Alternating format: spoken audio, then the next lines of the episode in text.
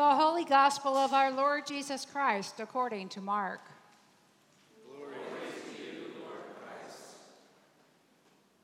James and John, the sons of Zebedee, came forward to him and said to him, Teacher, we want you to do for us whatever we ask of you. And he said to them, What is it that you want me to do for you? And they said to him, Grant us to sit, one at your right hand and one at your left, in your glory. But Jesus said to them, You do not know what you are asking. Are you able to drink the cup that I drink, or be baptized with the baptism that I am baptized with? They replied, We are able. Then Jesus said to them, The cup that I drink, you will drink, and with the baptism with which I am baptized, you will be baptized.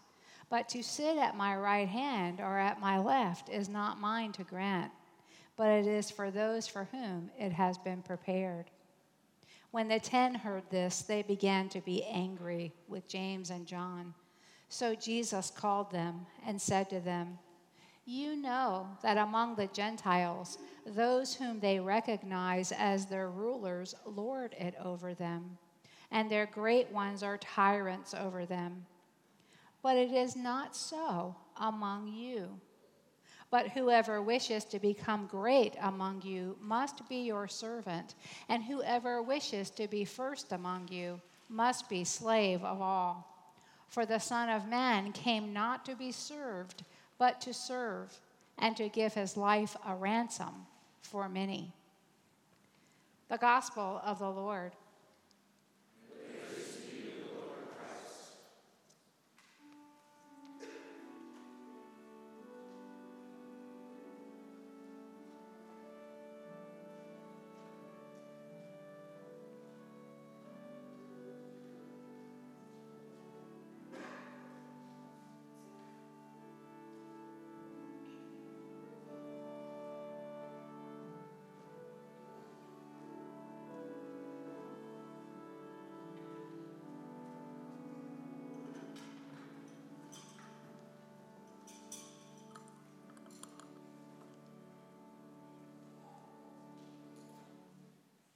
Dear Lord, may the words of my mouth and the meditation of all our hearts be acceptable in your sight.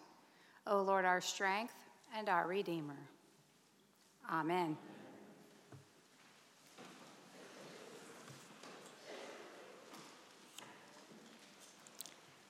Whoever wishes to become great among you must be your servant. These words spoken by Jesus today are the core of the gospel. They are the key to the kingdom. Whoever wishes to become great among you must become your servant. These words lead us into the very heart of God and the life that Christ calls us to.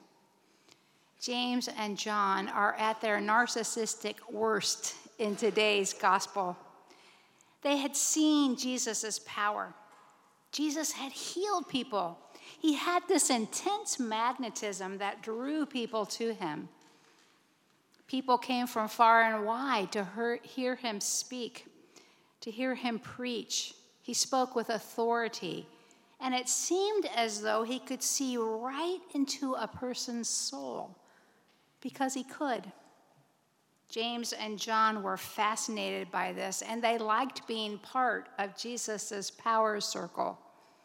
So they asked him to secure a position of privilege for them in eternity, one at his right hand and one at his left.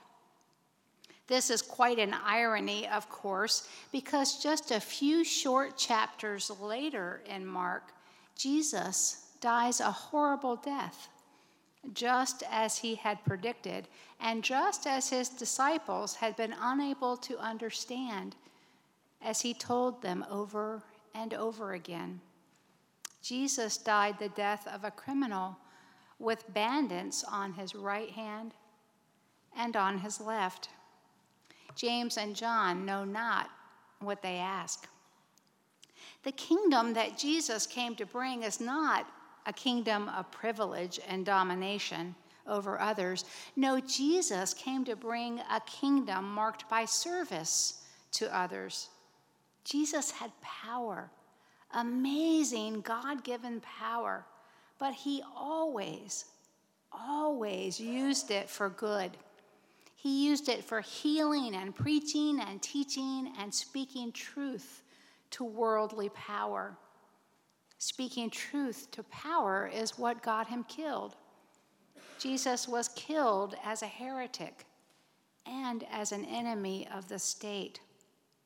He spoke against hate, he spoke against oppression. It's little wonder that the very first Christians were primarily the poor and the oppressed and the marginalized.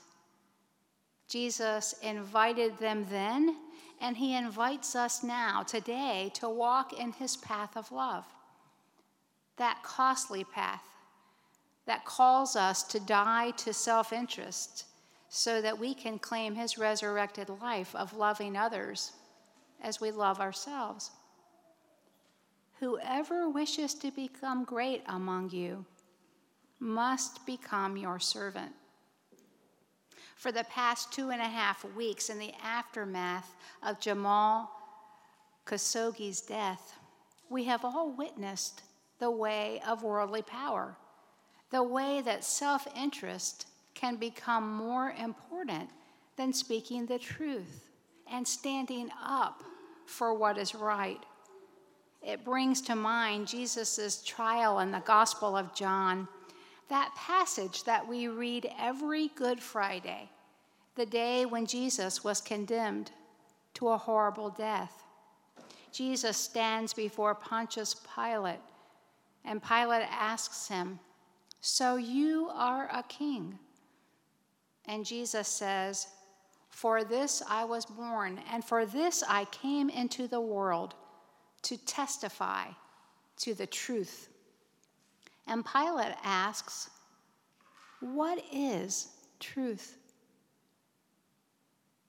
These are haunting words and words of caution for us today. It is very important to be able to recognize the truth and to have the courage to stand up for the truth. Our souls and the souls of our nation and the souls of the world depend upon it. We are far more interconnected, you and I, than we would sometimes like to admit. I'm connected to you, you're connected to me. And we are all connected to the human family. We are all bound together in one humanity, the human family that Jesus came to redeem. Whoever wishes to become great among you must become your servant. Jesus was reminding James and John that they were called to a life of servant leadership. He gave them a mission, and that's our mission too. Our mission statement here at St. George's is a distillation of the gospel, Jesus' words. We are called, we believe, to go into the world loving God, serving others, and changing the world. Loving God is first and foremost. Loving God by coming together for worship every Sunday, loving God by praying very intentionally each and every day. And we do that. We worship together on Sundays and we pray each day in order to be grounded in the truth. We have to become grounded in God to stay grounded in our faith, grounded in the love of Jesus Christ. Otherwise, we become untethered. We lose our moral compass and we start navigating life based on what works for us in the moment rather than doing the right thing. So, first and foremost, we live a life of loving God and secondly, we're called to serve others. and doing that with both attitude and action. The attitude, the posture that we take toward others is so important as we go about our daily lives. Recognizing our shared humanity, respecting each person's dignity as a child of God, whatever our race or creed or nationality or social status, by respecting other people's ideas, even when they are different from our own and by respecting ourselves, by speaking the truth as we understand the truth to other people, by looking for common ground and taking that attitude, that God given outlook, and letting it flow into our actions. Serving others by listening to them, and serving others by caring for them, whether it's aging parents or young children or our friends on the streets. When we willingly sacrifice our self interest for the good of someone else, it's going to cost us something, whether it's time or energy or money. When we are tired from serving others, and especially when we are inconvenienced by serving others, we know that we are living the way Jesus calls us to live. And when we do these two things, loving God and serving others, we are changing the world. We are being changed more and more into Christ likeness as we work to change this confused and disordered world. And Lord knows our world is confused and disordered but we are not powerless. We are not powerless. That is the good news. We are not powerless against corrupt, disordered power. We are powerful, powerful, full of God's power to do the right thing, to speak the truth, to live the truth, and to let the truth of Jesus' love change the world and change us in the process. To stay humble, just as Jesus was humble. To stay grounded, just as Jesus was grounded. And to be courageous, just as Jesus was courageous.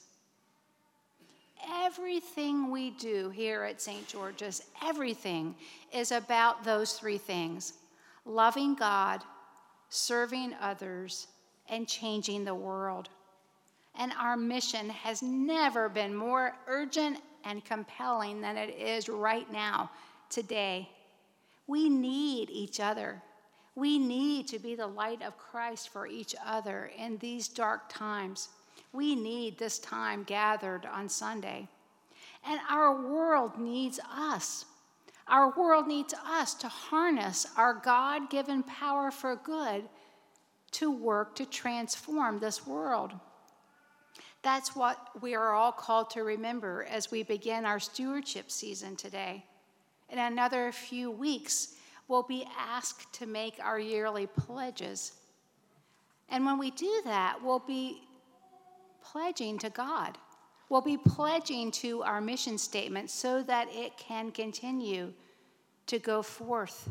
We'll be pledging for the life of this world. That's why we pledge in order to have funds to maintain our building and pay the staff and to fund all of our ministries from the Community of Hope pastoral care team to fellowship to outreach. It's about becoming the body of Christ here, becoming the body of Christ here within these walls, to be the body of Christ outside these walls, to go forth today into the world to show forth Christ's love. This morning we worship, and this afternoon we go to the voice action with Governor Northam to advocate for affordable housing and criminal justice reform. Voice is Virginians organized for interfaith community engagement. So we gather together with the people of the three Abrahamic faiths Jews, Muslims, and other Christians because we all believe it's important. We all believe it's central to our faith. We all believe that God wants us to work together for the common good, to be the voice for people who might think they have no voice, and to work for things that give people respect and dignity. And we do that as Christians. We do that as Christians, as St. Georgians, because it is the costly way of Jesus' love. We go to the voice action and into our various, our various interactions this week with the words of Jesus from today's gospel still ringing in our ears and in our hearts. Whoever wishes to be great among you must become your servant.